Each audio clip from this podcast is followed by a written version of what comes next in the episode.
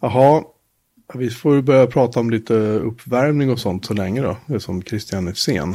Ja, precis. Vilket, vilket ämne känns minst Christian?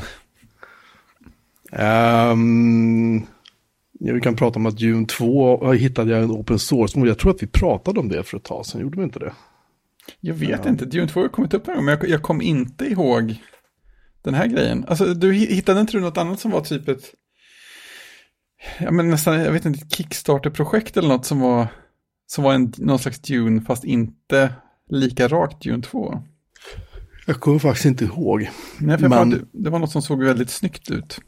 Och den här, ja, ja, nej, den här, det här är ju en, en rak liksom open source-version av Dune två med i princip samma grafik och sådär. Ja. Den är gjord för Windows och den heter Dune, Dune två The Maker, som är en open source-version av Dune två. All kod ligger på GitHub. Det är ju fräckt. Där ligger också, um, uh, där ligger också en binär som man kan ladda hem, tyvärr bara för Windows. Intressant nog är zip-filen packad med, med Mac O S tio. Va? Ja, för när man packar upp den så får man en mapp. Och man packar upp den på Windows får man en mapp, mapp som heter så här underscore Mac O S X eller någonting. Jag kommer inte ihåg. Nej. Som, som man får när man packar upp eh, zip-arkiv som är skapat ja, på Mac. Och så är det så här, punkt, vet, så här punktfiler i en separat katalog. Och... Det är väl där Macen lagrar alla attribut, tror jag. Ja, ja just det. Och eh, det bara... syns, ju, syns ju inte när man packar upp det på Macen då förstås. Skumt. Men, eh, Men där är det var version noll punkt sju. Tror jag det. Eh, som de har släppt av det här då. Mm. Eh, noll, nej förlåt, noll punkt sju punkt noll är det. Eh, de har en changelog där man tittar på då. noll punkt sex då. This version introduces a rewritten A I so it will not be able to cheat in skirmish games. Ja, det är ju bra. Och i noll punkt sju punkt noll så har de fixat då så A I är lite mer aggressiv och eh, massa saker sådär. Mm. Eh, det blir sand... jättejobbigt ju. Sandormarna respawnar efter några minuter. Eh, jo. En massa saker de har fixat liksom. Mm. Så att det här är ju, det är ju säker, det är ju säkert så att det finns buggar och det kanske inte är exakt som det är i eh, i liksom originalet om man säger så. Men ja, det gör liksom det. Ingenting. Jag tänkte jag ska prova att spela här i alla ja. fall.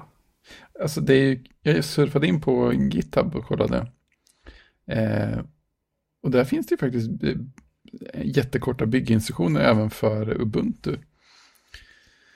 Så det borde ju inte, det borde inte vara helt omöjligt för dem att knåpa upp något som kan köra även på en eh, flummig konstnärs-Mac också med tiden. Eh, säkert, jag vet inte. Jag har inte... Jag har inte ens funderat på om det är så att någon faktiskt har gjort det. Liksom. Nej, nej, det ser inte ut så. Men det står ju att de använder massa... Konstigt. De, de verkar ju använda... De listar en massa Windows D L L och sånt som de vill ha för att köra. Men ändå bygger de till... Jag vet hur bra det funkar på Ubuntu i och för sig. Man kan ju köra under Wine säkert. På... Ja, just det. På, på Linux, så det är ju inga problem. Nej, det där inte var superkrävande så sätt. Nej, det tror jag inte att det är. Men, äh, men jag tyckte det, det var, jag sprang på den här. Jag ja. så, det var, om det var i vår chatten dök upp eller vad det var, jag vet inte riktigt. Men äh, äh, jag tyckte den var, jag provspelade den bara lite hastigt på en Windows-kära. Mm. Men, äh, men det flöt på bra. Vad fint. Jag ser, då har vår man i Jönköping dykt upp. Ja, så då, men då har du provkört det också. Vad, ja. fick, man, vad fick man se? Fick man... Jag antar att man inte fick intro och sånt där, eller? Um, jo, alltså det intro, det är, du väljer vilken familj du vill vara. Men tatten mm. börjar prata och sådär. Och, mm. Eller men tajven och du talar så på svenska. Men, men, uh, och sen så uh, ja, kör man igång. Och det enda jag kunde notera var att på min, på min uh, jobbdator som jag faktiskt testade på, bara som hastigast så... Um, Det där med att köra grafiken jättehögupplöst, det, det var inget bra för att allting blir superlitet. Så jag vet inte om man måste ställa ner upplösningen eller någonting för att det ska se bättre ut. Flytta skärmen närmare. Det kan, det kan vara så att alla texturer och allting är direkt hämtat från Amiga-originalet. Liksom. Ja. Oj, jag ser att eh, Christian har varit på Burger King minsann på vägen hem också. Veckans sponsor. Veckans sponsor, Burger King, Jönköping. Det rimmar ju. Ja, nej, så, så är det. Den, den ser vi fram. Jag ska provspela den till nästa vecka. Så återkommer jag med en, en rapport. Ja. Från fronten. Så att säga. Ja, precis. Från Arrakis. Ja, det är en sån eh, sändningsmiddag. Mm. Har man varit och eh, gjort sitt, eh, sitt värv i föreningen. Mm. Så har man spelat mat sen. Ja. Det var kaféuppgift i dotterns fotbollsklubb. Ja. Men det var ju en vardagkväll. Så att eh, det var några pojk, eh, pojklagsmatcher. Och så var det väl en liten juniormatch. Så det var ganska tomt i kaféet. Men eh, där står ju ett pingisbord. Så det kom ju upp ett gäng unga och spelade. Så jag sa till dem att den som slår mig eh, får godis från kaféet. Jag bjuder. De bråkade om vem som skulle spöa mig. Men det var ingen som gjorde det. Nej. Så du slapp du fuska med redovisningen. Precis. Jag vågar inte visa mig upp igen. För då ska de spela med mig igen. Mm. Så att nu, nu får dottern inte spela fotboll längre. Nej, nu är slut på det. Nu behöver vi på något annat. Något har ingen känner igen, pappa. Jaha. Vad pratar ni om? Med Dune två. Nej, vi bara pratade om Dune två. Mysigt. Mm, vi kan man säga. Säkrast att välja. Vi valde det som vi trodde du var minst eh, hade lägst antal kommentarer på. Det är ju faktiskt så att jag är ju ingen stor spelare, men ett av de spelen som jag spelade på gamla P S tio var ju Dune två. Nej, jo. Vad roligt. Jag spelade med en kompis, så att vi träffades hos varandra. Han hade ju också en, ja, vi hade tre åttiosex då tror jag, båda två. Ja. Då körde vi heldagen vid Dune två. Oj, oj. Fint. Mm, ända tills våra föräldrar blev irriterade och skulle gå ut istället. Va?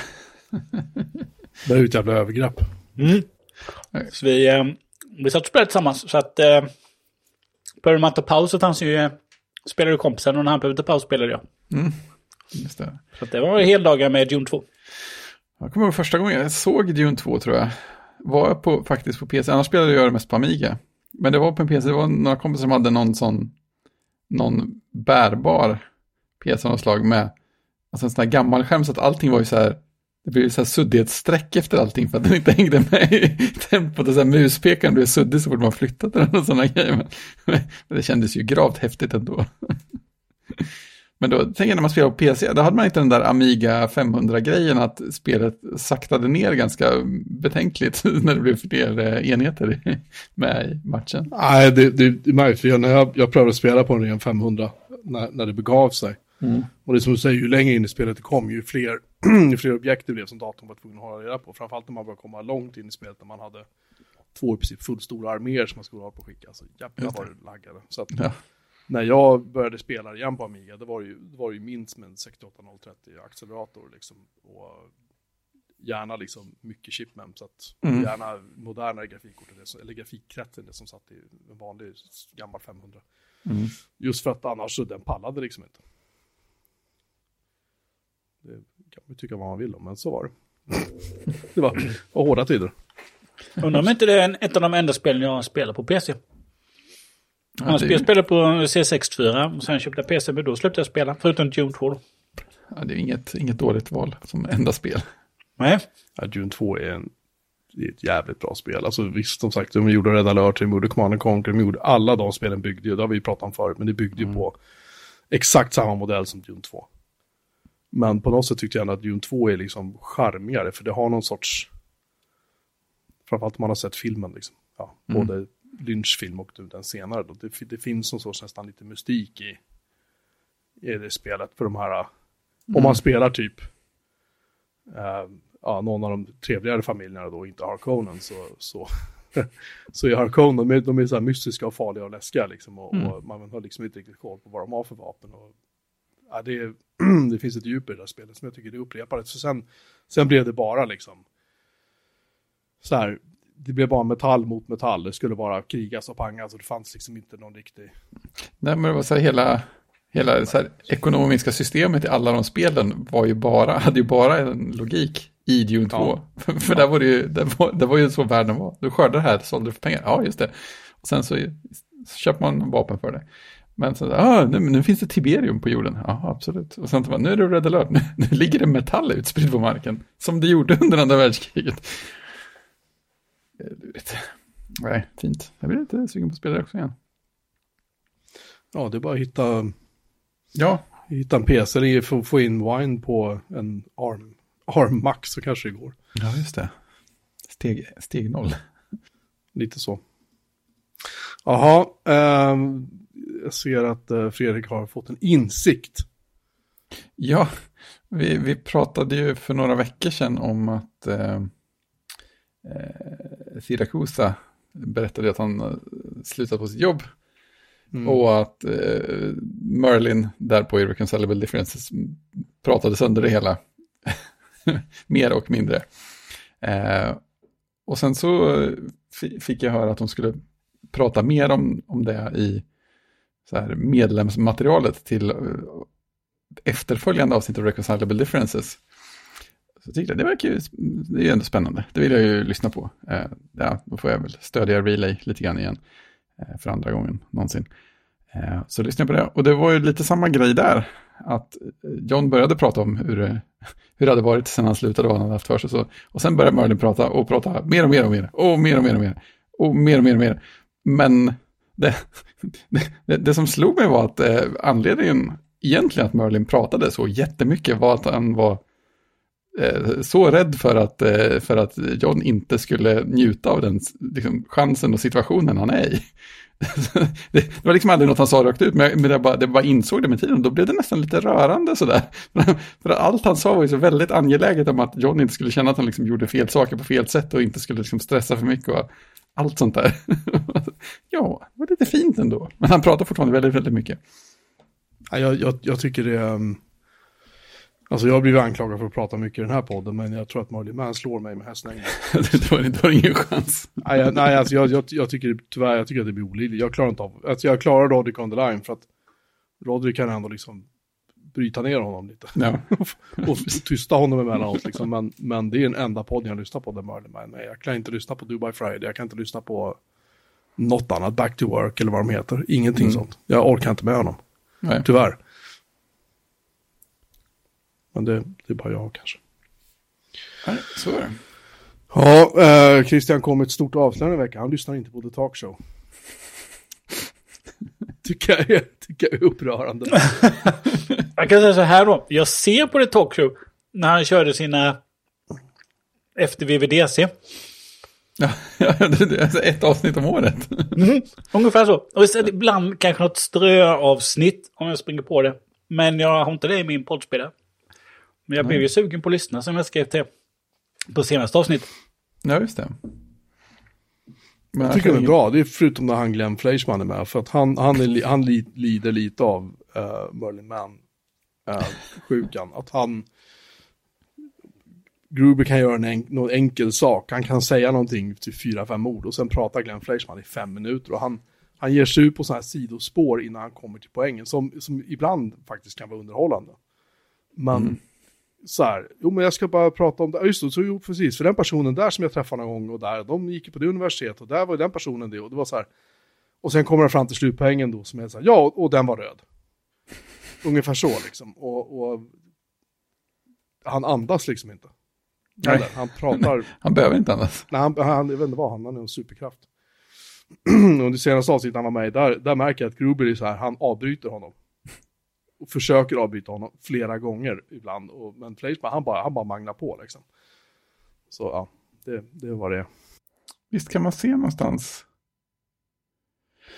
hur många tweets ett konto har gjort? Det vet jag inte. Jo, nej, kan man det? Ja, där. Han är ju känd, vad ska man säga, aktiv twittrare. Fleischman? Ja. Han har eh, twittrat hundrasju tusen sjuhundra gånger. Det är ganska mycket. Det fann, fanns, ju en, fanns ju en liten tjänst som mätte hur, hur belastande ens eget Twitterflöde var att, eh, att hänga med i. Liksom hur mycket jobb det var. Eh, det, jag tror att de mätte det i tweet load units. Och Glenn Fleischman var liksom mätenheten. Det var så här, hur många Fleischman tungt det är flödet. Mitt var långt under ett, kan jag säga. Väldigt långt under ett. Det är jätteroligt. Mm. Det är sådana känslor man faktiskt behöver. Ja, det kan jag hålla med om. Ja, så jag får lägga till eh, The Talk Show på min... Eh... på din kravlista. Min, pod- min poddlista då, ser jag med fast. Jag tänkte, alltså jag tycker det, talkshow är inte superviktig alla gånger, men det, vissa avsnitt är ju sticker ut framför andra, som den han pratade med Ken Kosienda, heter han va? Ja. För ett tag sedan. Det var ju, det var ju ett av de bättre avsnitten, tycker jag. Han som skrev boken Creative Selection va? Hon, och var med och ja, byggde tangentbordet till, till iPhone. Precis. Kan vi inte göra så då att ni tipsar mig om de avsnitten jag ska lyssna på det för mig? Ja, det är lite svårt för han har gjort några stycken genom tiderna. Ja, men alltså, de som kommer nu, får de med ja, nu? Ja, ja, ja, det är så. Ja, det kan vi göra. Mm. Ja. Den här veckan får du inte lyssna. Den här veckan ska du lyssna. Ja, precis. Ska Christian lyssna på veckans talkshow punkt nu? Ja. Eller? Nej. Ja, men nej, exakt. Det är en, en enväldig domarpanel på två personer. Så det... Är ni oense så får jag välja själv. Ja, precis. Kan slå en tärning. Precis. Slå t- två T tio för att... Ja, just det. Om jag spenderar en hjältepoäng kan jag ta igen den då. Jag såg också att Apple hade skickat ut en... Det är så konstigt. En firmware till sin skärm. Mm. Eller heter det. Ja, man brukar kalla det firmware, men en, en uppdatering till sin lilla iOS dator i själv. Men det var väl det var väl bara beta va? Eller var det en ja, det var någon, ja, det var någon beta. Men eh, ja, det blir väl lite bättre men, in, men inte bra. Nej. Nej, fortfarande inte lika bra som andra. Det är så konstigt att man eh, har kört i diket så. Ja, med den skärmen. Jag fattar inte det. Har de bara men... suttit i sina perfekta ljusförhållanden på Apple-kontoret? Det här blir bra. Men jag funderar på, jag undrar om det om det kan vara så att kameran är... För det är väl inte samma... Alltså de, det är ju de som tycker att de skulle ha tagit kameran som sitter i senaste MacBook Pro exempelvis. Men jag vet inte om det var så att den inte fick plats och att de har en sämre kamera. Mm. Men det är väl den som är i någon iPad Air, eller? Så kan det vara. tusen åttio i vidvinkel med center stage. Ja. Och sen, och sen då att den här A tretton-processorn då kanske inte orkar med center stage riktigt. Jag kan väl tänka mig att det kanske finns en feature i MacOS eller förlåt MacOS där man bara klickar så här center stage av eller på. Det kanske gör det. Men bara disabla det liksom. Det skulle tror jag skulle uh, spara en hel del processorkraft faktiskt. Just det. iFixit säger att kameramodulen i studiodisplayen liknar vad det innebär. Eh, framsideskameran. Front camera, då menar de den som är på den sidan man tittar på av telefonen va? Ja. ja front, frontkameran på iPhone elva. oh. Vad fan. Det var ingen sån här hjältekamera på det sättet. Nej, det var inte. Det var väl ingen hit kanske. Men det är... Nej, då har Luleå gjort fyra två. Nu mår jag bra igen. Det är bra. Ja, men det blir ju bättre i alla fall. Men det blir ju fortfarande inte som en, en, en, en, en iMac. Med Intel-processor. Ja. Ja, precis. Nej, men jag sitter ju på en iPhone elva mm. Pro då. Men mm. eh, tycker jag ser bättre ut än på de bilderna som de visar. Ja, men det, det var ju faktiskt en grej de sa, eller det har de sagt på fler ställen. Men att det, iMac, eller studiodisplayen får ju, får ju automatiskt ett sämre läge med samma kameramodul eftersom de tar ju den här vidvinkeln, sen klipper de ju ner det till att vara en mindre bit som de sen antagligen sträcker ut. Så det blir ju mi- mindre, min- vad blir det? mindre mängd kamerasensor för den ytan som faktiskt är mitt ansikte. Så det är klart att det sunkar ju till det mot om man hade satt en vanlig lins framför och kunnat använda hela, hela sensorn för mig. Ja, precis. Sen så är väl inte de som köper en sån dator är väl inte så intresserade av center stage egentligen. Nej, man kan ju tycka det, att inte... Det är inte det som är det viktigaste. Jag har ju min studiodisplay i köket när jag pratar med, med mina vänner när jag lagar mat. Precis, och här kommer familjen in. Ja, ja, men exakt. Jag har den på en sån V S-arm ner från taket, så här, som en robot. Och sen har jag två såna Iron Man-robotarmar som kommer ner från andra hållet och sköter disken. Det är väldigt studio, studio display too high. Ja, exakt. Men, men det får inte vara på den här diskbänken, har jag lärt mig. Det, det blir jättedåligt. Nej, men um, mm, konstigt. Jag har faktiskt inte, jag vet inte om någon har kommit än i butik. Jag har inte varit ute i, i butiksvimlet så man kan få se den. Nej, jag var ju sugen på. Precis. Jag har inte varit, jag har inte, jag ska eventuellt till Täby om några dagar. Så jag kan, jag tänkte jag kan glida förbi Apple Store och titta. Ring mig på FaceTime då det. Ja, jag ska ringa, jag ringer det. Så ring mig sen. Från, från telefonen så att du slipper att det är suddig dålig bild. Mm. Jag vill se den dåliga bilden. Ja, jag, ja, det är lite jag, jag vet inte om jag är så sugen på att logga in på butiksmack med min... Jag har aldrig min, hört så mycket knäll. Apple-I D liksom. Nej, okej. Okay. Um, ja.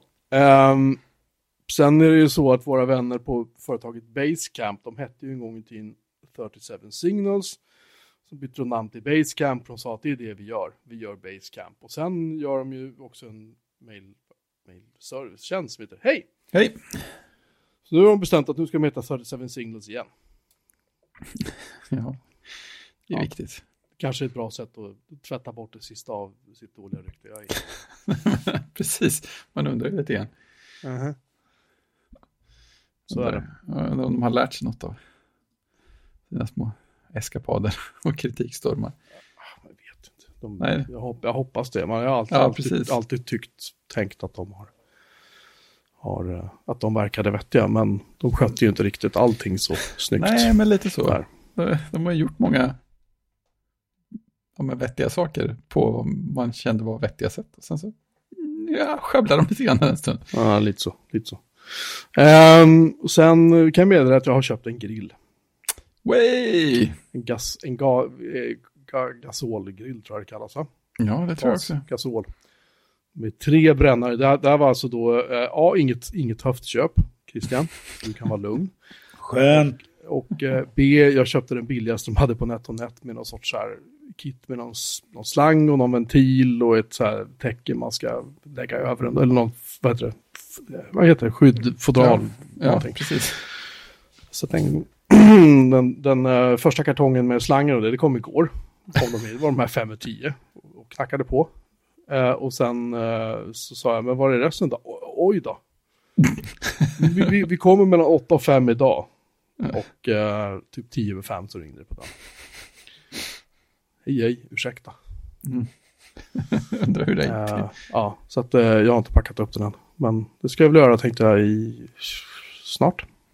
Morgon eller så. Och provgrilla lite. Ja, eller hur? Det visade sig att den gasoltuben som alltså stod i vår... Som följde med när vi köpte huset, jag och min exfru. Och det var alltså tjugohundraåtta. Så stod det en gasoltub där. Och den gasoltuben har sedan stått där sedan dess. Och den tog jag med mig när, jag, när vi flyttade till respektive boende. Och sen tänkte jag så här, den här måste ju vara tom. Så jag vred lite på kranen. Och nej då, den är full med gas.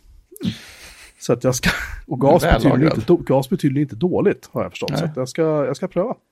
Coolt. Årgångsgas. Ja. Vällagrad liksom. Ja, precis. Um, I alla fall. Så att jag får, jag får se, alltså jag diskuterar saker med min vän, uh, en annan Fredrik, då, Fredrik Larsson, uh, i Felixbro. Var jag var där på, på Valborg nu och uh, drack upp hans vin och hans gin. Mm. Och åt hans mat. Och sov i hans säng. Jag gjorde nästan allt som... som, som guldlock som, som guldlock fick vara med om um, och uh, och vi bara, jag bara han bara, den ska ha tre brännare och den ska se ut så här inuti så att fettet inte rinner på brännarna utan det ska finnas så plåtar ovanpå som liksom gör att fettet mm. droppar åt sidorna typ. Det var tydligen bra och det hade mm. den här det Perfekt. Sägs att den ska vara rostfri och ja, allting så mm. det blir säkert jättebra. Den ska ju stå ut året om så att... just det. Den viktigaste frågan är då, vad blir det första du lägger på grillen? Ja, just det. Det är en väldigt bra fråga. Eh, jag tror att jag ska tina och grilla lite fläskfilé. Förlåt, fläskytterfilé. Mm. Sorry. Mm. Eh, sådär. Eh, då har jag en, en halv sån ligger i frysen. Sen jag försökte laga det till mina barn och de var så här. Nej. Jag vet inte varför de inte. Ja, men det gjorde jag i en grillpanna. Det blev inte, det blev väl sådär kanske. Mm. Anyhow, eh, jag kan rapportera att eh, vi pratade om Mastodon, tror jag det var förra veckan va? Efter eh, Elon Musks eh, ännu inte genomförda men väl i praktiken klart hans köp av Twitter. Just det. Folk börjar dra öronen åt sig. Och Mastodon har per i, i eftermiddags någon gång då den tredje maj så har de alltså då på en vecka fått åttiotre tusen femhundra nya medlemmar i hela Mastodon-nätverket. Det är inte fiska. Nej, och när vi diskuterade tror jag att det var hälften. Ja, fyrtio, det är något bekant. Så att det känns inte som att det avstannar. Det är ju ganska roligt. Ja, visst. Kul att det tickar. Så jag tickar började tänka så, här, tänka så här, kanske du drar igång en Mastodon någonstans för att försöka hjälpa till. Liksom. Men sen tänker jag så här, åh, vad jobbigt. Det är det, det verkar ju vara alldeles mycket tråkigt ja. Pyssel med det här. Nej, det, det ska jag inte säga att det är. Men... men uh... På, liksom. Jag hade ju tjugo användare på min Mastodon-instans. Och... Mm. Mycket diskutrymme. Det är disk, disk som går och, och sådär. Man måste hålla koll på folk som loggar in. Och man måste hålla koll på vilka, vilka man släpper in till så här federering och, och ja, vilka andra servrar som man inte tillåter någon, något utbyte med och sådär. Som är, mm. För det är väldigt mycket... militanta hit och dit och det är väldigt mycket fascism och rasism och elände och liksom mm. mycket mer sånt än vad man ser kanske på Twitter. Mm. För att det här är ju fritt och öppet och det är ju, det är ju fint och bra på alla sätt och vis, men det är mycket skit, mycket otrevligt. Ja. Mycket liksom troll som härjar precis så mycket de vill. Uh, sen har det visat sig att uh, Donald Trumps sociala nätverk Truth Social, de har ju baserat hela tekniken på Mastodon. Just det. De var lite dåliga på att släppa. Ja, men de har gjort det nu tydligen. Ja, ja, men men de var dåliga på det i början där, så tyckte de att vad då vi... Nej, nej. Ja, precis. Ja, så den sanningen. Ja, tänkte att den skulle prata om det. Eh, oklart hur det går för det där, men ja, det lämnar vi där hem. Det är i alla fall kul att eh, Mastodon växer. Ja. Jag. Sen en ny, ännu en ny bok om Apple och i viss mån då Steve Jobs eh, som jag tror vi alla tre har, har eh, bestämt att den där ska vi köpa. Som heter After Steve. Som är en bok som handlar om Apple efter Steve Jobs död. Och där finns det, jag tror att det var New York Times va? Detta var mina fel nu. Som hade ett utdrag ur den hur det kom sig att Johnny Ive lämnade bolaget. Just det. Uh, att han väl i princip brände ut sig lite grann. Plus att han kände väl inte att det var fullt lika roligt längre. under, uh, jag jobbade under Cook. Då då. Uh, och det var så här, den kändes, det kan man ju tycka så här, oh, mera så här, dirt. Liksom. Men, mm. men den verkar inte, den är inte fullt så sensationalistisk. Jag kan inte prata. Sensationalistisk som kanske andra böcker om Apple och liknande. Det är skönt. Varit, jag tycker. Det kändes hyfsat balanserad ändå. Det, det jag läste, av, eller det utdraget som fanns var det i alla fall. Den när jag kollade sist för någon dag sedan så var den inte tillgänglig på Bokus ännu, där jag brukar köpa böcker. Så att, den kanske finns på Amazon eller någonting, jag har inte kollat det. Men så fort den kommer så ska jag beställa den. Mm. Trevligt. Det tycker jag ni också ska göra så vi kan ha, vi kan ha så här bokhörna.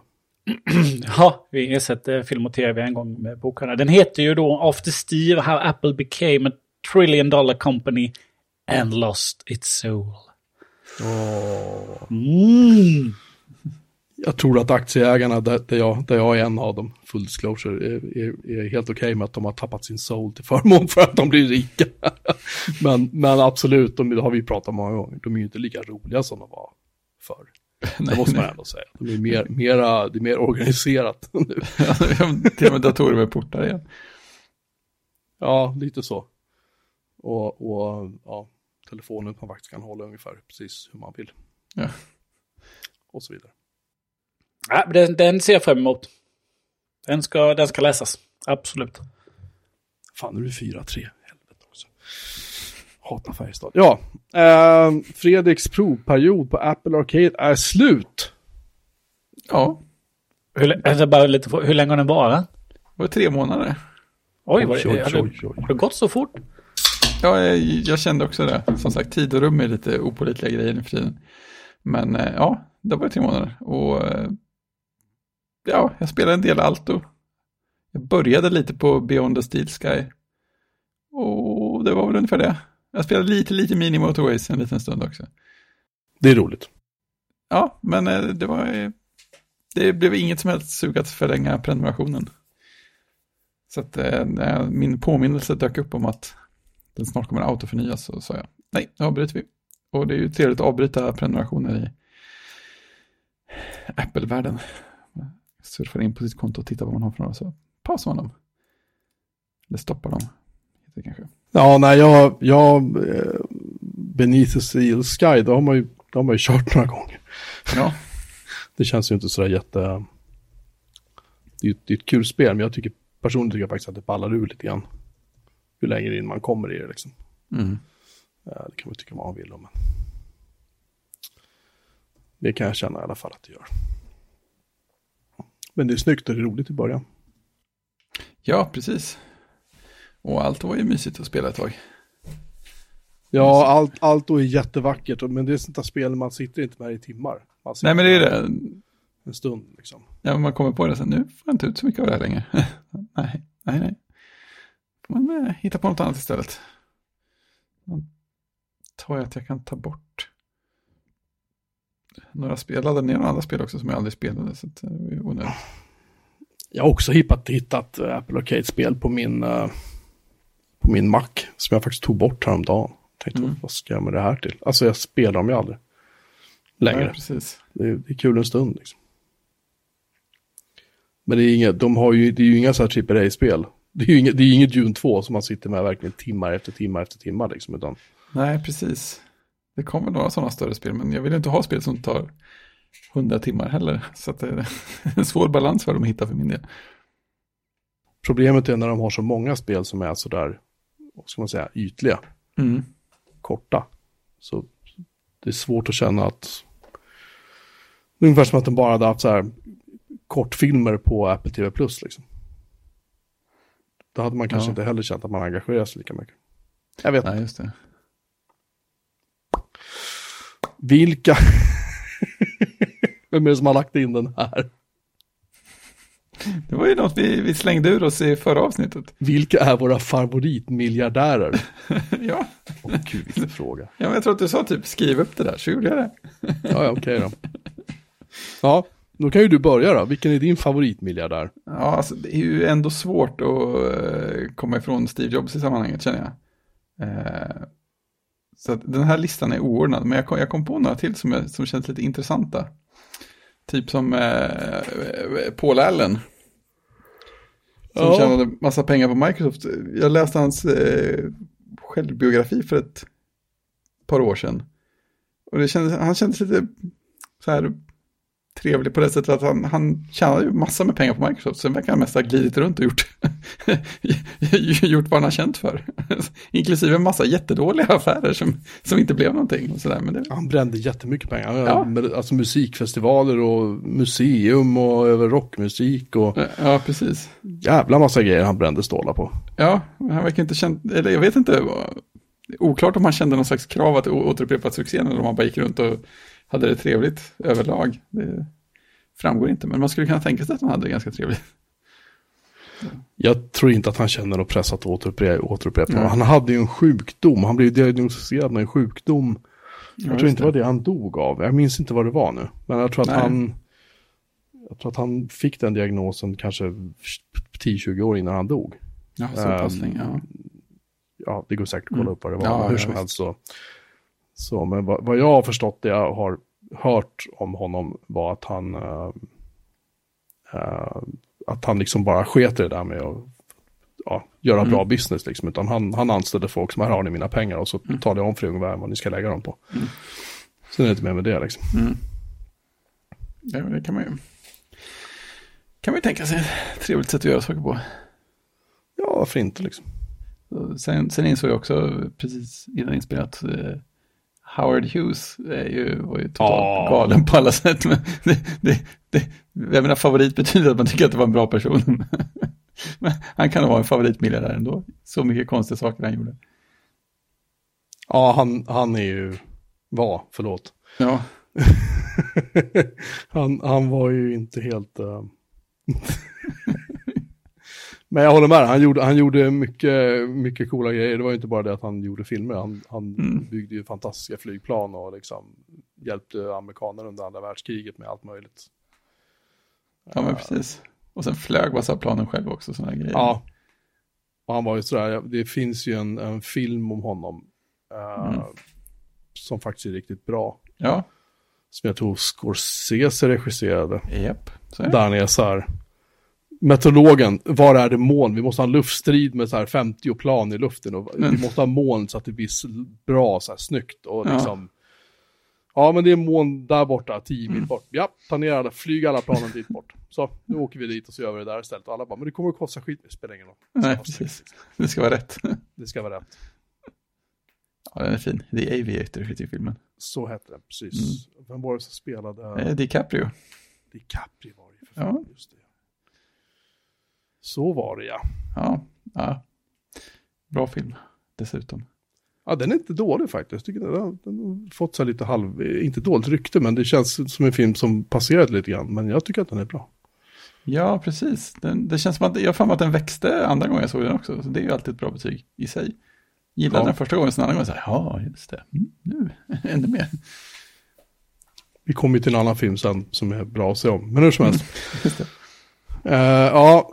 Jag fuskar och tittar på en lista över så här. Här är miljardärer. Mm. Det finns, i den här listan finns det eh, tvåhundratjugoåtta miljardärer att välja på. Spinn. Av de som anses vara, det här är över hela världen liksom. Mm. Eh, och när den listan skrevs så var det då Bill Gates som var då den rikaste mannen i världen. Men han ägnar sig åt att ge bort väldigt mycket pengar. Sen har han ju ägnat sig åt kanske... Kanske ägnat sig åt andra grejer som inte är så bra. Det vet vi inte riktigt vad han har gjort och inte gjort. Men han var ju förknippad med äh, den här... Äh,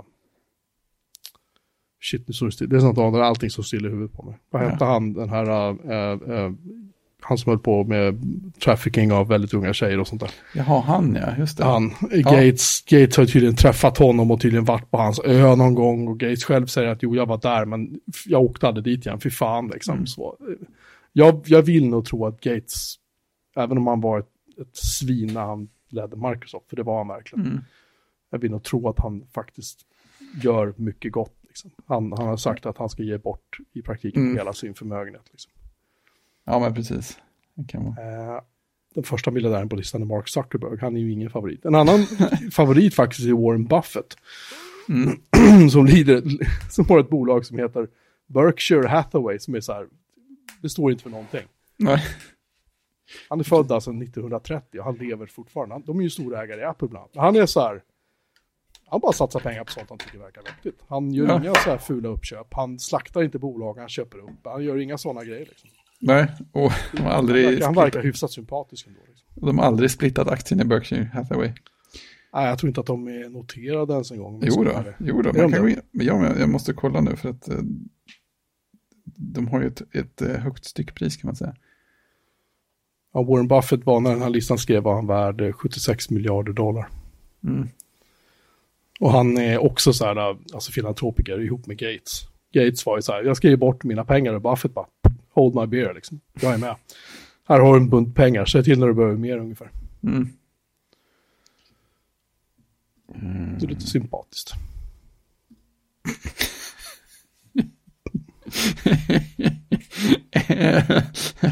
En A-aktie i Berkshire Hathaway Incorporated kostar fyrahundraåttiotvåtusensexhundrasextiotvå US dollar.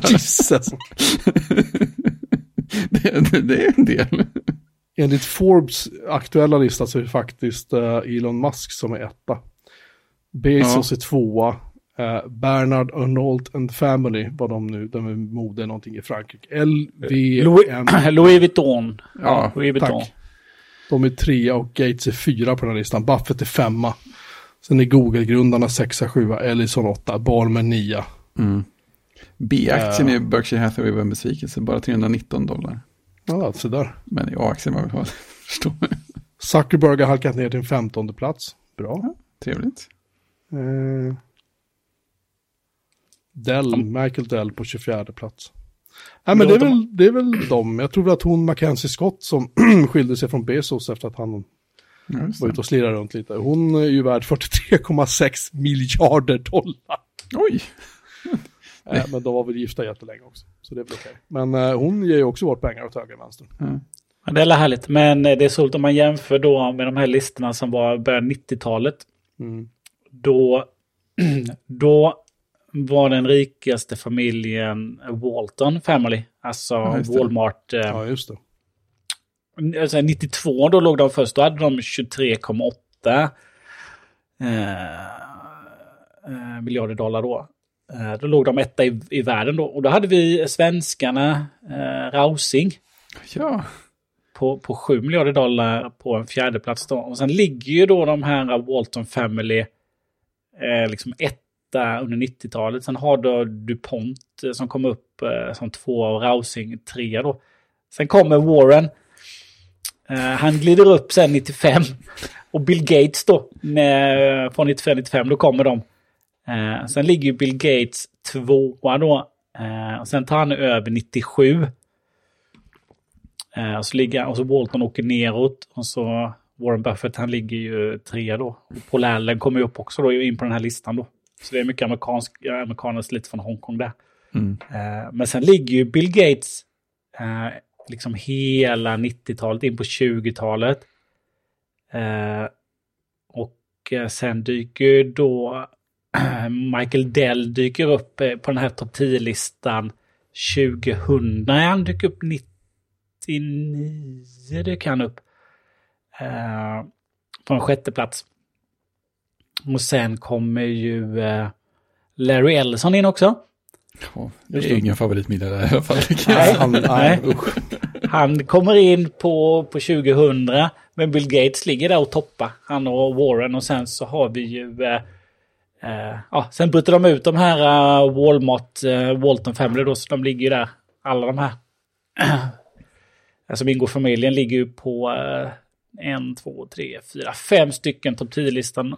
Men sen tar de ju över då de här, ja, förutom eh, Warren Buffett, så är det ju sen eh, techbolagen som kommer ju.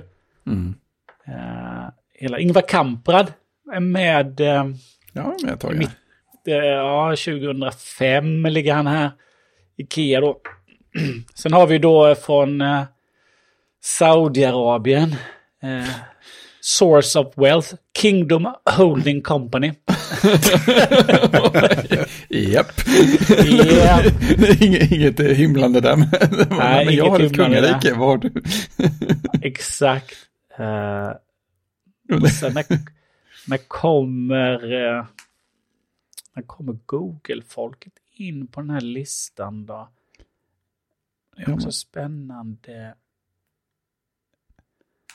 Jag kollade på Wikipedia och någon sån här lista över rika människor genom tiden, och då kommer jag tillbaka till sån här som vissa romerska kejsare som, ja, han hade ju Egypten som sin personliga ägodel. Ja, oh. Så, så B- B N P liksom, det kan lista det som min. Vi hade, vi hade Stefan Persson, alltså H M-ägaren. Jaha. Han är på nittiofjärde plats nu. Ja, han låg åttonde tjugotolv. Då hade han tjugosex miljarder. Eh, sen åkte han nu, han låg med ett år, sen åkte han ut. Eh, mm. Sen har vi någon eh, mexikan här som hade... Stefan Persson har sjutton komma sex miljarder nu. Grupo Carso. Mm. Ja, men han, eh, Bill Gates dominerade ju verkligen den här listan länge. Zuckerberg kom in... Eh, Zuckerberg kom in eh, tjugosexton på sjätte plats. Mm. Och då dyker även de dyker upp också Inditex, den här spanska eh, fashion group. De har ju Sara. Sara, ja, just det. Ja. De, de dyker också upp där. Mm, de som ändrar var liksom veckovis, ja, några veckor. Det. det är liksom eh, fast fashion.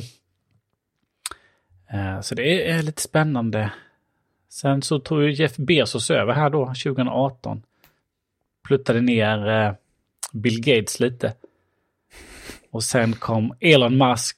Eh, han låg inte ens med tjugo tjugo. Låg Nej, jag, inte Elon Musk med. Utan jag tänker att det har exploderat med Musk. Han har ju kommit från ja. ingenstans, känns det som. Ja, eller hur? Det är bara för att Tesla-aktien har gått upp så förbannat. Ja, det är väl det, va? Det är inte mycket annat han, han baserar någon förmögenhet på, väl? Tänker jag. Vi ska ja. se... Åh, men det är ju så den, sjukt. Alltså, Tesla, för jag säger bara, Tesla-aktien var på tjugonitton så låg den på typ så här fyrtioen dollar. Eller från tjugonitton låg den på trettioåtta dollar ungefär. Och sen har den stigit sen dess till nu då den ligger på ettusenåtta dollar per aktie. Så, mm.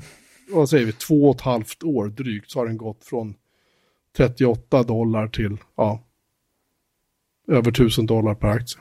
Japp. Yep. Då förstår vi varför han kom från ingenstans. Ja, bokstavligen talat. Det är, ja. Men ja, Tesla-aktien tog ju ett, ett djupdyk efter att han uh, använde den som säkerhet för att låna pengar till att köpa Twitter. För då tyckte de att hjälp, han kanske inte ska vara lika mycket på Tesla längre och det tycker nog alla som jobbar där är jättebra. Men det är en annan historia. Jag kan nämna att Steve Jobs änka Laureen Powell Jobs och hennes familj ligger på hundratio plats med sexton komma fyra miljarder dollar. Hon verkar inte fullt lika intresserad på att ge bort hela sin förmögenhet. Hon har, hon är, har en viss filantropisk eh, verksamhet som hon har driver då. Där hon gav bort en komma två miljarder dollar i Disney-aktier. Det är merparten av det Disney-aktier till den här uh, stiftelsen då, som hon har startat. Vad de nu ska göra vet jag inte riktigt. Ja. Den rikaste då i Sverige är ju då Stefan Persson, sjutton komma sex miljarder dollar. Det ger en nittiofjärde plats totalt. Japp. Och sen så har vi Melker Schörling mm-hmm. på andra plats i Sverige, hundranittioförsta plats investmentbolag. Och sen har vi Rausing. Sen ligger det tre, tre Rausing. Just det. Ligger på strax under tio miljarder eh, till Tralavallo. Och sen så kommer eh, på sjunde plats i Sverige, tvåhundrasextiosju i världen ligger Gustav Douglas. Det är väl en enorm en sån gammal. Det är gamla äger, pengar. Ja, gamla, ja, han är ju, äger, är ju storägare i Securitas och min gamla arbetsgivare Fagerhult. Och sen mm. så ligger faktiskt hans barn på fjortonde plats. De har precis lika mycket. Sönerna. Denna kvinnan vi har på svenska listan är ju Actonia Axon Jonsson. Mm. Hon som äger ju hem, Hemköp med mera. Vad gör de inte det i? Ja, Axel Jonsson-gruppen. Och så har de, ja, de har ju industri också då. Hon ligger på nio i Sverige, trehundratrettio totalt på sju komma två miljarder dollar. Melker Schörling, han eh, gjorde sina pengar på att vara vd i Securitas. Och sen så satt, eh, ja, det blev nittonhundraåttiosju blev han det. Sen då tio år senare satt han upp Melker Schörling A B som ett holdingbolag. Och sen så äger han bland annat stora innehav i Hexagon och i Assa Abloy. Och han klev av bolaget tjugosjutton på grund av hälsoskäl och ihop med eh, Stefan Persson då. Så av, köpte de ut bolaget från börsen. Mm. Så det är Melker Schörlings döttrar som driver det där nu tydligen. Ja, i alla fall. Så att eh, din favoritmiljonär, Christian, du har inte sagt det. Nej. Miljardär, förlåt. Miljardär? Nej. Men eh, jag tycker om de som eh, skänker bort sin förmögenhet och, och gör goda saker. Det är ju ändå Bill Gates. Duktig på det. Ja, hans pengar verkar aldrig ta slut, så det är ju bra. Precis. Praktiskt. Så att eh, vi sätter eh, vi sätter Gates högt upp. Mm. Jag tror vi har mm. nästan konsensus i frågan. Nu ska jag klicka på elda upp-knappen i, i uh, DuckDuckGo-browsern här. Oh. Det är så roligt. Clear. Sådana effekter behöver vi mera. Bra övergång till nästa ämne. Eller ska vi prata om Quake? Jag vet inte vem som har lagt in det. Jag, jag har lagt in Quake. Det är, var det för? Quack, pratade vi om? Quack. Quack, ja, precis. Som en eh, bekant mamma sa. Ska ni inte gå och spela lite Quack? Absolut! Ja, precis. Okej då. Eh, ett spel om ankor. Ja, precis. Men pra, vi, visst pratade vi förra veckan om att, att jag upptäckte att det kommit en remake. Ja. Ja, och den hade fått jättebra betyg. Och den fanns till Switch. Ja. Så, ja, så jag skaffade den till Switch. Man kan spela Mario Kart otåligt medan man väntar på att den nedladdningen ska bli klar. Det är ju, alltså... Quake, Quake håller ju, tycker jag faktiskt, fortfarande. Det ser väldigt mycket ut som Quake. De har förbättrat del grafiska grejer och ljuseffekter och sånt. Men känslan är ju exakt densamma, fast det känns skarpare. Eh, och jag hade glömt bort att hur, hur snabbt Quake är. Hur snabbt man rör sig, hur snabbt saker rör sig och sådär. Man kan ju styra tempo en del genom att liksom välja hur man går in i strider och sådana saker. Men när saker rör på sig så går det ju undan. Jag kommer ihåg Quake som så här lite långsammare i takten, men så var det absolut inte. Men annars var det väldigt likt. Alltså hela looken och ljudet och sådär är ju monstren, monstrarnas läten och granaterna från granatkastarna som studsar runt med ett jättemetalliskt ljud. Bing, satt, bing, bing, bing, ja, bing, bing. Ja, jag kommer ihåg det. Satt långt in i ryggmärgen. Mm. Men eh, sen var man ju tvungen att styra med handkontroller, i princip tv-spels första personskontroller. Och det tänker man att det är ändå ett ganska löst problem. Nu har jag ju spelat typ Halo och sådana grejer, det funkar ju bra, men Quake är ju gjort för att ha den där iller-pixel-precisionen när man siktar på saker. Det var lite som att ha någon så här jobbig glasyta mellan sig själv och precisionen när man skulle sikta på rätt pixel på ett monster som är en bit bort som man vill överraska innan det upptäcker den. Men då upptäckte jag det fräckaste av allt, att på sidan av Switchens docka, den som man använder när man ska koppla den till tvn, så sitter det två U S B-portar. Där kan man koppla in ett tangentbord och en mus. Mm-hmm. Sen kan man, sen kan man spela Quake på riktigt. Mm. Oh, nice. Ja, otroligt mysigt. Oj, oj, oj. Så här.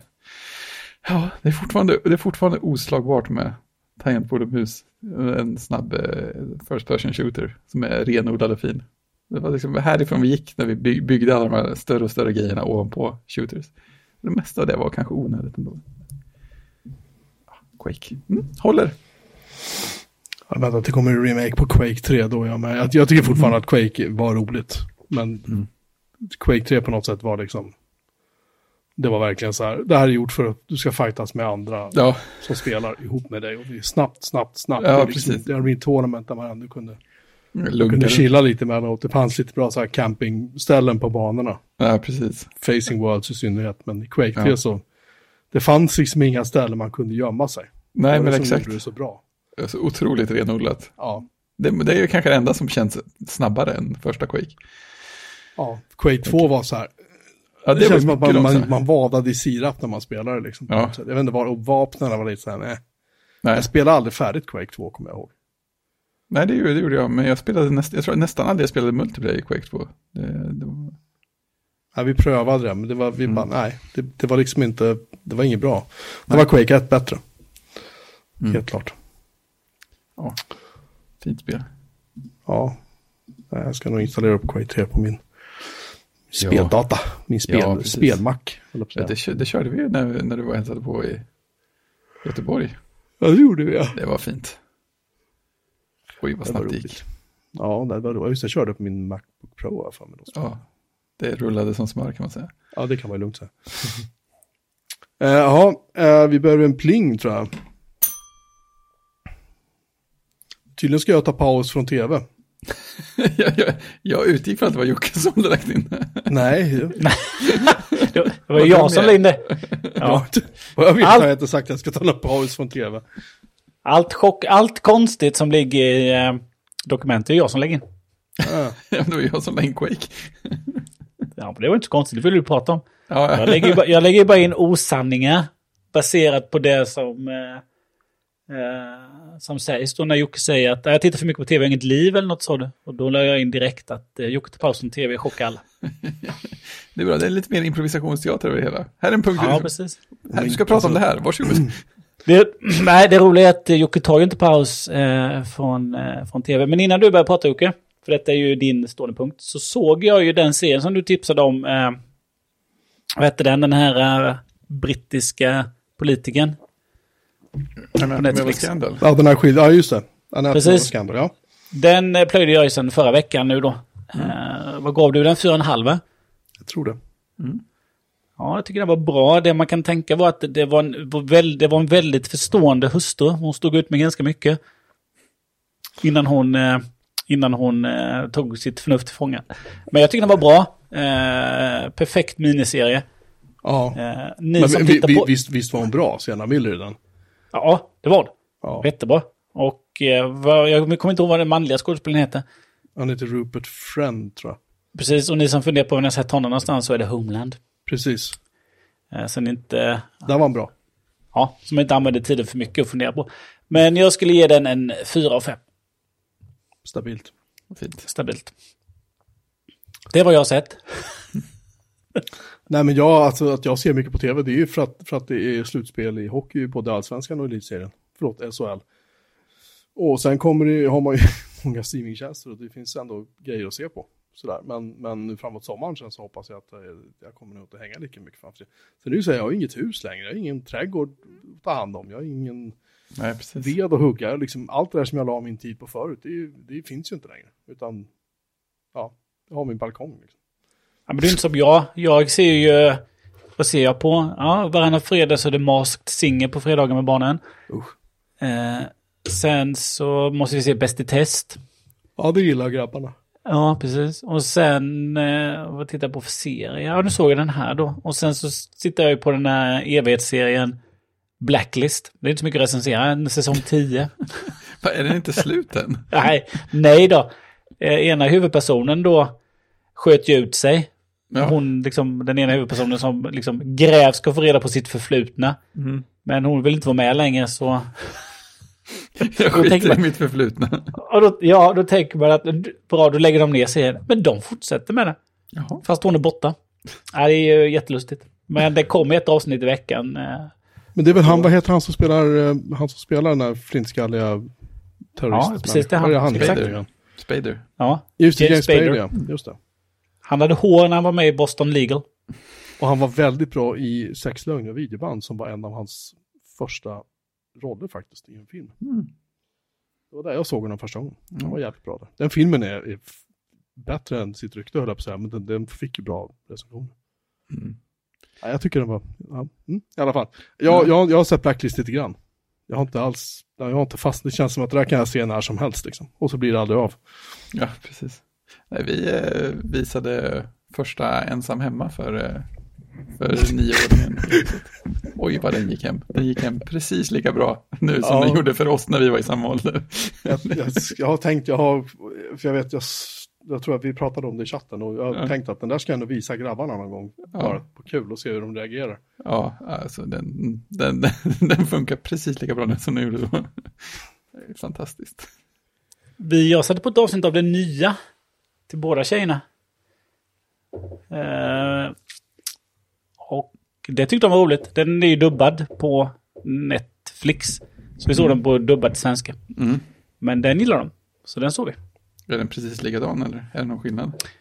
Nej, men ja, den, den, den baserar ju sig på liksom samma setup. Fast det är ju mm. barnen istället då. Mm. Uh, och så är de gamlingarna med lite då. Men jag såg vi två, tre avsnitt. Men jag blev mer sugen på att se den gamla. Igen. Jaha, så, ja, så att remaken är en serie. Det är inte en film. Nej, remaken är ju en serie, några säsonger. Ja, men... Mm. Åh, du är ensam hemma igen. Och igen, och igen. Fortfarande ensam hemma. Idag också. Nej, men nu pratar vi om... Nu pratar jag om för, förlåt, jag tänkte på helt fel sak. jag, fick något, jag fick en annan. Jag fick se en huset fullt i huvudet. Ja, det är en annan sak, ja. Ja, det är en helt precis. Annan sak, det kan man säga. Ja, nej, men ensam hemmafilmen har vi också. Den har jag också satt på. Ja. Ja, den går ju alltid hem. Ja, eller hur? Men vi har sett de nya också. Det är också filmer. Vi har ja. sett nya också. Ja. Uh, så att... Uh, nej, men de går hem. De tyckte man ju var fantastiskt när man själv var liten. Ja, exakt. Det var precis lika roligt för den där skrattet från magen. Ja. Jag tror faktiskt att jag ska ta och se de gamla mungarna så får de se hur vi gjorde förr. Ja, precis. Det var inte, var inte så avslipade kanter. Nej, jag tänker att det finns en hel del liksom, humor och grejer där som kanske inte riktigt uh, skulle gå hem, alltså skulle göra sig så bra idag. Nej, nej, men lite så kanske. Man säger så då. Desto bättre. Ja. Ja, men du har ju tatt, ändå tagit det an Mastodon-projektet Jocke och se om Tenet. Ja, det, det är ju inget man... det är ju inget... Um, det man fokuserat. Det, inget, man närmar sig det på något sätt med, med, med, med vördnad. Det är ju ingen film mm. man bara river av sådär. Hur ska man... Strax innan läggdags. Nej, nej, men jag, jag måste ändå säga på något sätt att äh, att äh, den äh, den tar sig. Den är bättre äh, än, än vad jag minns den från första gången. Framförallt den här gången såg den med svensk text. Vilket mm. hjälpte en del. Ähm, ja, det är för att jag gjorde den första gången. Det är inte så att jag inte kan engelska, men på något sätt kändes det som att man, man kunde hänga med lite mer när man... Ja, men det gör ju skillnad i vissa... Jag menar, Nolan är ju inte så här... Inte jättenoga med att det ska vara supertydligt vad folk säger alla gånger. Känns det. Nej, nej, det är han ju inte känd för. Hej, Interstellar. Um, när man upptäcker Interstellar, man upptäcker helt nya, helt nya repliker i den filmen när man ser den med text jämfört med utlandet. Ja. um, Ja, nej, men den, jag, jag tycker att den är, den är bra. Den mm. är, den är, jag hade liksom, jag hade typ glömt bort den liksom. Ja, jag, kan uh, jag hade ju glömt bort lite, lite, lite grann, lite så här twists och lite grann hur allting hängde ihop och vilka som gjorde vad och sådär. Det har gått lagom mycket tid sedan jag såg den. Mm. Uh, jag såg den igen. Så att, uh, nej, jag tycker att den var, den, den är, den är, den växer, den blir bättre och bättre. Mm. Faktiskt. Sådär. Um, Tokyo Vice var en serie som jag tror Christian tipsade om, va? Som går på H B O. Gjorde jag? Ja, någon av er tyckte att jag skulle se den. När jag sa att det inte fanns någonting att titta på. Ja, det var inte jag. Nej, det var inte jag. Alla nekar till allt. Någon sa att jag skulle se den i alla fall. Och nu har jag sett den. Och så har jag inte sett den är ju bra. Den eh, handlar om en, en amerikan som flyttar till Japan. För att han, han eh, har pluggat japanska och han vill bo där. Så han, han tränar typ aikido eller någonting. Och han jobbar som engelska lärare lite grann extra. Och sen så gör han ett arbetsprov och får jobb på en av de största dagstidningarna i, i Tokyo. Som den första utlänningen någonsin som är där. Och han, han börjar liksom... Han ska jobba på kriminalredaktionen då. Det är där alla hamnar i början. Och eh, där ska de då ut och rapportera på saker som händer då som är kriminell natur. Och eh, han får snabbt lära sig då att polisen kommer aldrig säga att någon har blivit mördad. För då sjunker statistiken. Utan de säger att det är dråp eller att det är en olycka. Och sen börjar han sakta men säkert bygga upp kontaktnät då inom eh, polisen. Börjar då sakta men säkert eh, nysta upp eller börja komma in och börja förstå hur Yakuzan, alltså den organiserade brottsligheten då i, i Japan fungerar. Du har bara sett fem avsnitt av, jag tror att det är åtta än så länge. De har inte släppt fler. Men jävlar vad bra den här serien är. Den har fått, jag tror några, något avsnitt har fått åtta nio i betyg av tio på I M D B. Eh, den är fantastiskt välgjord. Den, eh, Vad heter han som gjorde Heat? Uh, Mann. Var det Mike, Michael, Michael Mann? Mann? Jag tror att Michael Mann har, han har varit med och producerat och han regisserade första avsnittet också. Och han har liksom satt tonen lite. Det syns liksom, att han har varit inblandad. Det är samma, lite grann samma känsla som i Heat. Den är jävligt bra i alla fall. Så se den. Jag ger den fem av fem. Fantastisk serie. På alla sätt och vis.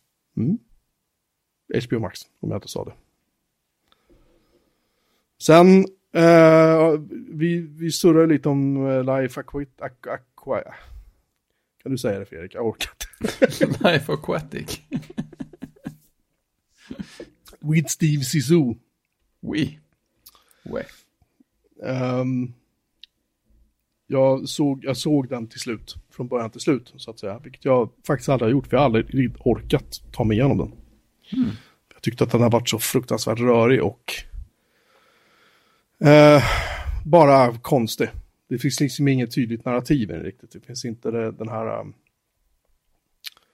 Wes Anderson brukar vara ganska duktig på liksom att ta med beskådaren på något sätt. Mm. Men i den här filmen så känns det som att han glömmer bort att faktiskt någon ska se den här filmen också.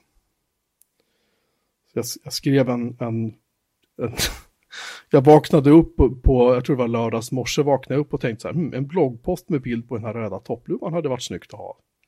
Mm. Och sen kom resten av bloggposten bara medan jag låg i sängen och funderade på det. Så satt, jag precis klev upp, tog på en morgonrock, klev upp, satt och skrev den innan jag åt frukost. Liksom. Det bara kom. Sen var det kul att lä- läsa på om uh, Jacques Cousteau då, som är mm. uh, som uh, den här Steve Zissou-karaktären då är, är ja, hyfsat löst bara baserad på. Um, jag vet du, Christian kommenterade också så här att den var jävligt rörig liksom. Ja, det är den enda minnet jag har av den filmen, att oj vad rörigt det var. Ja. Och det, jag håller med dig, den är jätterörig och man, man det är liksom svårt att få grepp om vad det ska vara för typ av film och, och vad är det, vad är det vi ska få ut av den som, som betraktare liksom på något vis. Det låter som en jättedjup filosofisk diskussion, men jag gillar Wes Andersons filmer. Han har gjort jättemycket bra filmer som bekant. Så äh, jag, jag, jag gillar den verkligen inte. Jag tycker att den är ett, att den är ett misslyckande liksom. Um, i mitt perspektiv. Vet, du, Fredrik, du gillar den väl lite mer va? Gör du inte det?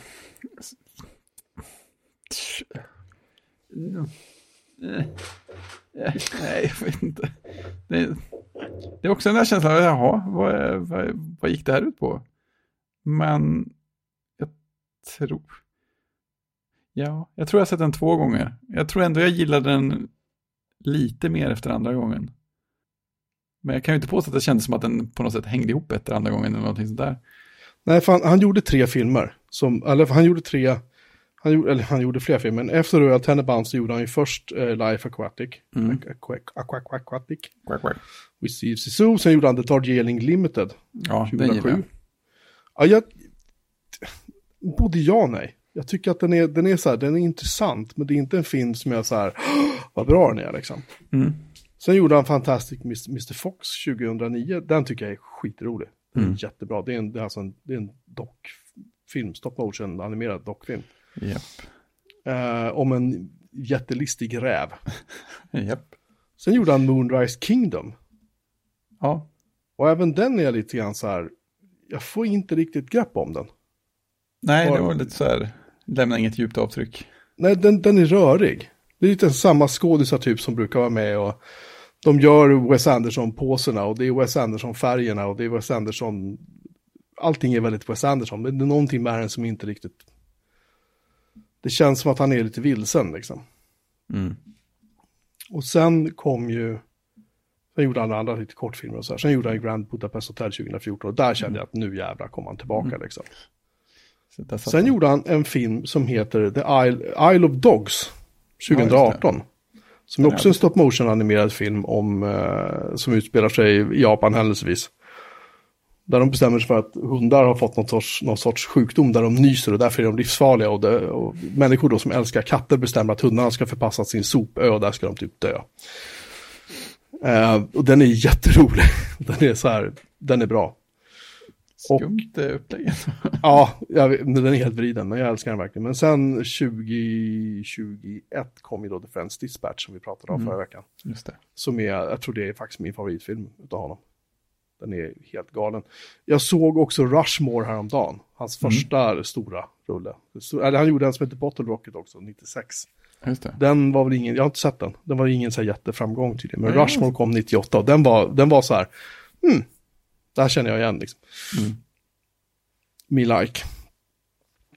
Um, Men eh, i alla fall, så att jag kan bara känna att något så känns som att han gick lite vilse. Han skulle göra större och större. Och f- Hans filmer tror jag tjänar på att vara lite tajta. Alltså ja, det ska inte vara för stort. Han skulle kunna göra Dune exempelvis med stora vyer och stora... Wes Andersons Dune, det hade varit något. Det hade varit något. Jag vill se honom göra det bildmontaget. Han, han skulle inte kunna göra en sån film där det är, så, där det är en stor Nej. duk. Hans filmer ska vara ganska tajta och kompakta i, mm. i alla avseenden. Liksom. Uh, då, tror, då tror jag att det blir bäst. Fortfarande fyra fyra. Ja... Um, I alla fall, så att nej, jag, jag, jag vet inte. Jag, life, den, den fastnade inte alls för mig. Och sen som sagt, hela det här narrativet med att, att han Steve Zissou är någon sorts kvinnokar som har barn lite här och var. Och han liksom super och skjuter med revolvrar. Och han, han bara är, han verkar, han är ju riktigt svin egentligen liksom. Det är inte riktigt den bilden man får av Jacques Cousteau när man läser på om hans liv och gärning liksom. Ja. Uh, uh. Sen kan man ju ta det för vad det är då. Men, men i alla fall, jag, jag, jag har väl landat i att jag tycker att uh, Life Aquatic är, är en jättebesvikelse. Tyvärr. Isle of Dogs, om de vill se den, den ger jag fyra av fem för övrigt. Mm. Kan ju bara slänga in den där när jag ändå håller på. Uh, intressant nog kan jag säga att Moonrise Kingdom finns inte på... Uh, Disney, Netflix eller H B O. Eller Netflix har jag inte kollat, men inte på H B O och inte på Disney. Mm. Um, jag vet inte om han har gjort något annat bolag eller någonting. Uh, mm. Men det är det enda av, enda av hans filmer som jag inte har. Och, och den här Bottle Rocket, så det är de två filmerna som jag inte har lyckats uh, hitta. Nej. Jag tror det kanske var Paramount eller något annat störigt. Jag har ingen aning. Men um, ja. Ja, den försökte jag se, jag vet att jag stängde av den. Jag hade börjat sett typ halva Moonrise Kingdom och sen var det så här, äh. mm. Jag vet inte, den, den fastnade bara inte. Nej. Som sagt. Ja, anyway. Det var allt jag hade från äh, Plinghörnan. Just det, Plinghörnan. Det är intressant, det är intressant att faktiskt att titta på Wes Andersons, hans roll, vilka skådespelare han har haft med. Samma. Det är samma i varenda film. Han som spelar den här grabben i, i, i Rushmore, Jason Schwartzman, han har ju varit med i varenda rulle. Mm. Han spelar ju Monsieur Jacques för övrigt i uh, Grand Budapest Hotel. Mm. Ja, fin film. Den borde man också se. Ja, den mm. såg jag häromdagen också. Jag var bara tvungen. Den är, mm. den är underbar faktiskt. Ja, anyway. Det var allt jag hade från uh, Plinghörnan som sagt. Är det någon annan som vill, någon som har något att tillägga? Nej, det var ensam hemma som sagt. Ja. Håller fortfarande. Quake håller fortfarande. Allt viktigt. Då så. Mm. Ja. Tills jag såg ut som man skulle tillägga någonting där. Jag vet inte. Ja, Dune två håller fortfarande. Ja, ja Dune två. Ja. Vältalat. Mycket bra. Mycket bra. Tack för det, Christian. Ja. Um, ja, stänger vi butiken? Stänger vi butiken för idag. Du vet, så kort kände jag. Det var en, en timme och en kvart. Konstigt. Naggande gott. Uh, ja, uh, vi är tillbaka igen om en vecka. Tack så mycket för att ni har lyssnat. Allt ni vill veta finns på vår hemsida.